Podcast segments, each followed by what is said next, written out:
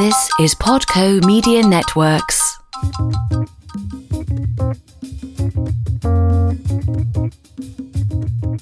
Hi again, Glocal Citizens. Welcome back to the podcast that inspires a borderless mindset around doing something in the world. I am Florence Adu, and I'm your host. This week, we're picking up our conversation with our guest, Nana Amwako and Nin, where we left off, in a conversation that introduces the newest offering in Nana's Bliss portfolio, the Bliss Wellness Center. We'll also learn more about how her work with children is tackling the unspoken traumas inherent in the global child trafficking crisis. My India was a way to come back and say, how can I function and still be alive in this business in 10 years? And that's it. It's stepping away and being behind the scene, and also watching development of other people. Right. You see? Right. And that helped you to also be attuned to this wellness piece. Because, so tell us more about the wellness that you're now offering. Yes. So this Bliss Wellness Center, which is soft launching an awareness campaign this end of year for December, I've been talking about this or dreaming of this for about 2 years. I knew that I always wanted to go a little bit further, because a yoga studio is so exciting because it's about people and their need to be physical. But actually what happens after such a long time is many of your students have been with you so long, they're looking for other things. Yeah. They're looking to revisit some issues that might have had with a past relationship or in their childhood or some memory work. So how do you service them? How do you help them? And also, as practitioners who've traveled out and learned more about themselves, we're also journeying. Also, our peer groups, which are older than 30, many businesses that are running. When you get over a stage, when you get to your 40s, you're also starting to conceptualize a lot of past work that you need to maybe revisit. So Bliss Wellness came at the right time, where we can offer now 4 columns of offerings, which is really about mind and heart. So we're offering psychotherapy, where we're having a guide who offers psychotherapy, offering a guide who offers Reiki, which is touch-based energy healing, a guide that offers meditation and pranic healing, which is no-touch energy healing. And then our 4th elements are about life coaching. And that's where myself, as an owner of a business who is a yoga teacher, but after several years of being an advocate in many different ways, people have been coming to me that way more than ever in the last 2 years. So I have a breadth of people that I coach, and it's been happening. And so we realize that our marketplace also needs to be add a holistic, in addition to what we do, continue to add more holistic products for the market. So that, again, we become more a center and also a place where we can offer research. We can do research on what's happening for health in Africa. We can offer a space for visionaries and people in the practice to come and talk and speak through conferences. We want to be a place where people just don't come for the physical, let's say, but also there's so much capacity in wellness for Africa that people need to learn about it. Nobody, there's no scholarship about it. And that is why Bliss Wellness is now, we're going to push for that to create a space and offer information. That's excellent. Yeah, I love that concept. And I think you make a really good point, and I want to emphasize this to our listeners as well, is that, people often think of yoga, particularly in the Western world, as just physical. And once you really envelop yourself in a practice, you realize that it's so much more. And so it is that entry point, which is wonderful. And I think that's kind of how you've evolved it into the wellness.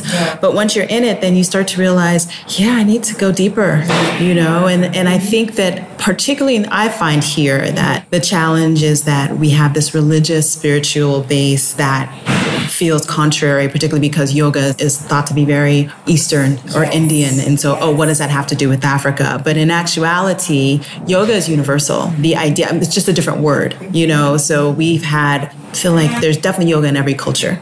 So we might not have the word, but the universal word here now is yoga. So I think that everyone, if you haven't tried it, try something that is of the yoga of the soul or something like that. For sure. You talked about India, you talked about the Western, Eastern tip, and you talked about the fact that people assume, even in the Western culture, we see this also in this the overstimulation of our media now, the Instagram and all that. There's this visual about like the Hollywood of fitness, and it's become so body and visuals and the stimulus of what people see. So yoga's become part of that compartment, and we need to try and soften it a little bit. Yeah. People come to our studio like, oh wow, I thought that everybody would look like this. Right. Because I see it on all these posts online. Right. Oh, it's actually different. So really great point that you just made for the listeners. Yeah. Mm-hmm. And you also do something that's also very special with children. Mm-hmm. So tell us a little bit more about that, because I think that definitely feeds into the idea of it being for everyone. So tell us more about that. I have been, in my time, even in New York when I worked as a prosecutor, I did most of my work was with families. I was in the family law set. I did work with children and a lot of issues with childhood endangerment. So when I moved to Ghana, I did some lawyering, but eventually started to volunteer as a yoga teacher for an organization that's in Kumasi. And after 3 years of just being a volunteer and flying there and driving there and doing these wonderful annual yoga classes with these children who've been trafficked on the Volta Lake. Mm-hmm. So this is an organization that works with children to rescue them. Now, not direct rescues as before, but through social services, they have a beautiful campus of about 150 children. And I was a volunteer there, and then eventually was actually asked to become the executive director of the whole organization. Oh, wow. Because I think they saw that, wow, there's another side to this, that she could bring strategy and that piece. And so I've actually recently, in the last, since July, I've stepped away from that role because I saw that my piece to the wellness still works and synced with the organization, but my time was really stretched. But what I'll say about the work I had been doing, and we are now continuing to mentor other agencies, myself in this way, is to offer strategy on how do we keep children safe, and how does yoga, which is really the reason I came to that organization, how does yoga help with trauma? And so with these children who have been sexually abused, have been sexually victimized, being touched, even having a conversation with somebody, looking them in the eye becomes so difficult. Right. So what I did is stretch me as a teacher, stretch me as a practitioner, I think makes me a better yoga teacher in the world, is that I had to figure out how to teach yoga to people who were really in trauma. In all of my experiences studying trauma, working with trauma, being in court about trauma, but now you have a live individual who you have to touch and manually, hopefully manipulate in a positive way. That has helped me with what we now launched with the Bliss Wellness Center, because you're now thinking about the whole individual, and you also have to find the right people to be with these people. Right, and that's so key. Why Bliss Wellness, as we go back into that, took 2 years to kind of conceptualize, because the 4 guides I've been with for 2 years. Yeah. To see that, are they ready? Sure. This is a holistic environment. Are they emotionally ready? Are they professionally ready? So it takes a lot of time when you really care. Yeah. And children, and when we just talk about trafficking in Africa, this is another really interesting conversation. I just had a radio interview about that, this whole market, that we have over 300,000 children in the Volta Lake area that are working on the fishermen's boats. Wow. And of those children, I think 85% have been trafficked. It's a countrywide issue. It's a global issue that many countries have found themselves being held accountable willingly. But I think Ghana is not ready yet to really sit down and say, they know we have a problem, but how are we accountable? How are we as a country? How can we move this forward to make changes? So I think change in this environment is very slow, because our government is not available. Also, there's a lot of silencing on the issue. Sure. It's very difficult, even the radio interview I did, to find people who are willing to talk. A police officer. Yeah. For months we've been doing, we've had a producer just trying to get me to help me. We'll edit out your voices. It's just not happening.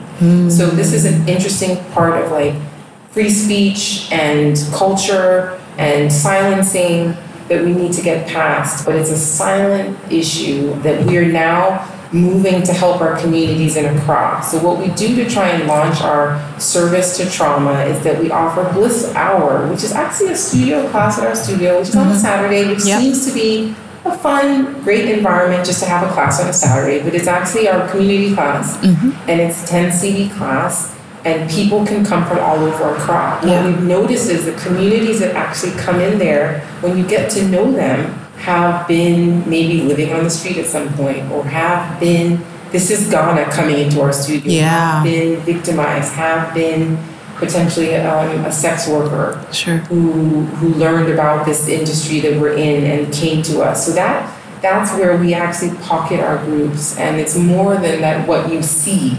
We're seeing people in that way.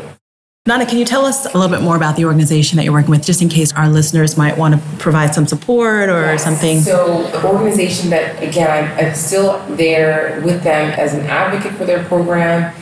Just brought a donor in to see them, to see the fruits of her library that she donated. I'm not in official capacity, the ED of it, but it's Touch a Life. Yes. And they're located in Kumasi, and they have a website. Okay. And they're open to donorship. They get a lot of service groups coming in every year, mm-hmm. and we coordinate groups. I had coordinated groups to come in to see the center, and it very well. It's one of the most beautiful campuses in the world.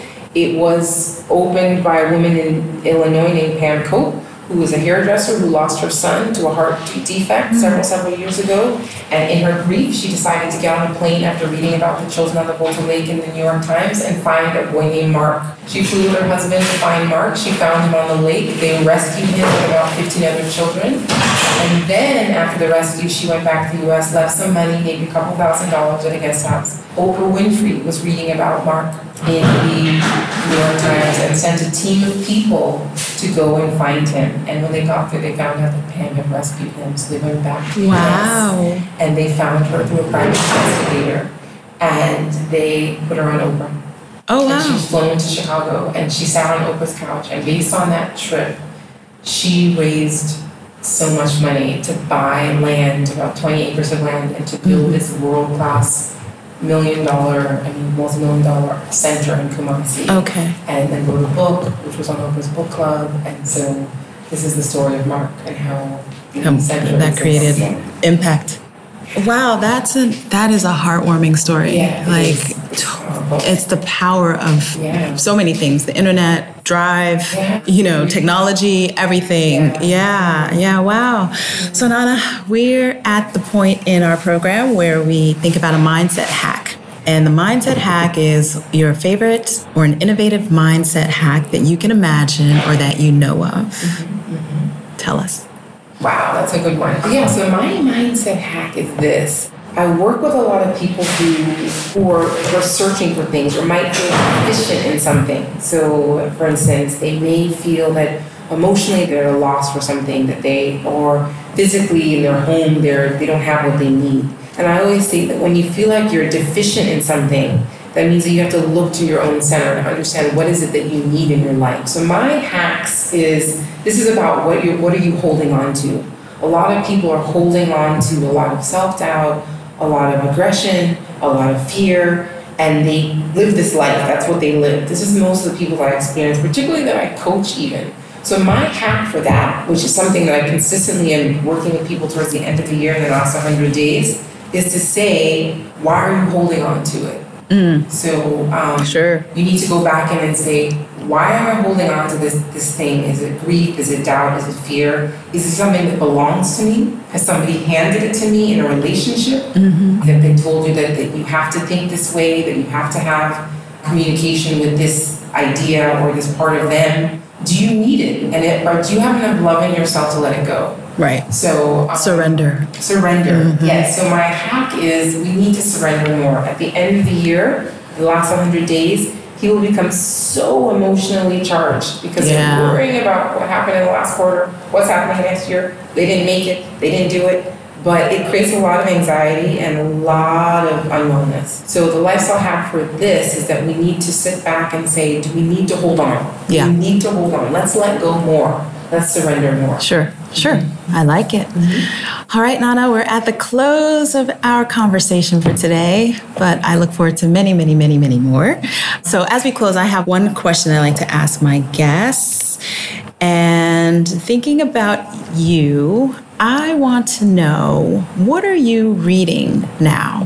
What are some of the best reads that you've come across? Oh my gosh, I'm reading a lot. I have when I moved to Ghana, people thought, oh, Nana, you look in my house, you see a lot of stuff. Yes, stacks of books. That's what I think we boxed, and I remember the shippers came and were looking at me like I was crazy. They were like, okay, where's all the glassware? And they were like, do you know that you have 60 boxes of books?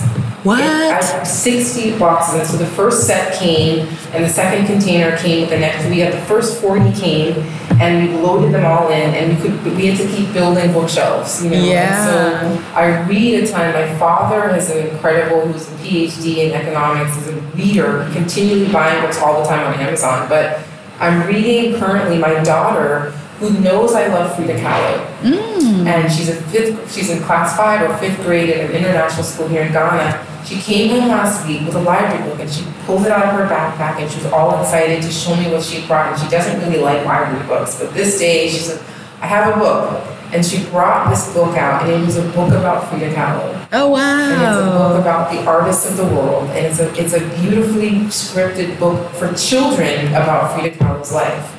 And it is absolutely meant for anybody to read, simply put, but it's actually the most beautiful thing I've ever seen. Wow. And so she brought it home, and I read it. I couldn't read it because we were busy. And then I saw that day she had to take it back to the library. And I felt really sad. And so I took a video, and I started videoing it to see if I could buy it somewhere. But it's an old book from, like, Britain. And she said, you know what I'm going to do? I'm going to go back to school and check it out again. So you can have it for another week. Oh, nice. And so that's what I'm reading right now. You're a thoughtful little girl. I'll show you the book, too. Yeah. Well, maybe we'll be able to find it and dig it up. If you put it in the show notes, someone will be like, hey, we found this book. Know. Yeah. Well, Nana, this has been wonderful. Thank you so much. And do you have any last words for our listeners? I just wish you all, again, abundance in this end of year. I think that we are in Africa, where we sit today, to share these stories with you that Florence is offering to the world, that there's so much potential. So continue to build into your own potential. Nice. I love it. So this is Florence Adu again. I'm signing off from Glocal Citizens this week. Thanks for joining us, and we'll see you next time. Bye for now. As always, find us at glocalcitizenspod.com and wherever you find podcasts. Bye for now.